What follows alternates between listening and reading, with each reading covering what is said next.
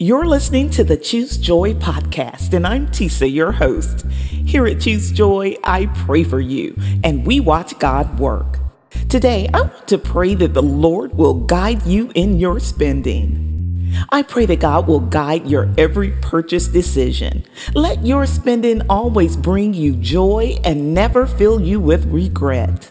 I pray that all of your income will be purposed for good and that every cent is spent with intention. You, my friend, are the master of your money. So I pray that your spending always reflects He who is in you and not the world. The Word of God says that he who loves money will not be satisfied with money. So it is my prayer for you that your satisfaction be in God, because our God is able to supply all of your need according to His riches in heaven. I am believing God with you that the money you earn will work for you and not against you. You will honor the Lord with your possessions and with the fruit of all your increase, and receive blessings that money cannot buy. And now, Father God, we thank you for always giving us our daily bread.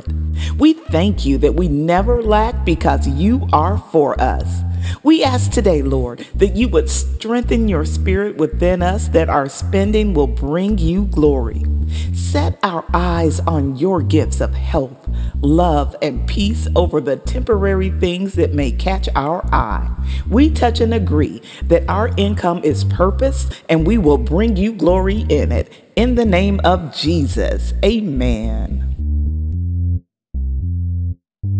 Thank you so much for praying with me here today at Choose Joy with Tisa. Let's turn over a new leaf in our spending with this simple thought.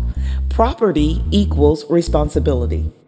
When you own something, you are obligated to use and maintain it until it is no longer useful, and then you have to properly dispose of it. Within the 10-mile radius around my home, there are at least 5 storage facilities, and the majority of them are climate controlled. That tells me that a lot of people are paying rent for their stuff. Things that they bought or inherited that can't fit in their home, but they believe they are too significant to discard.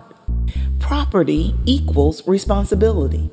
Because you know God is your source for every good thing, you need to pay attention to how your spending goes bad.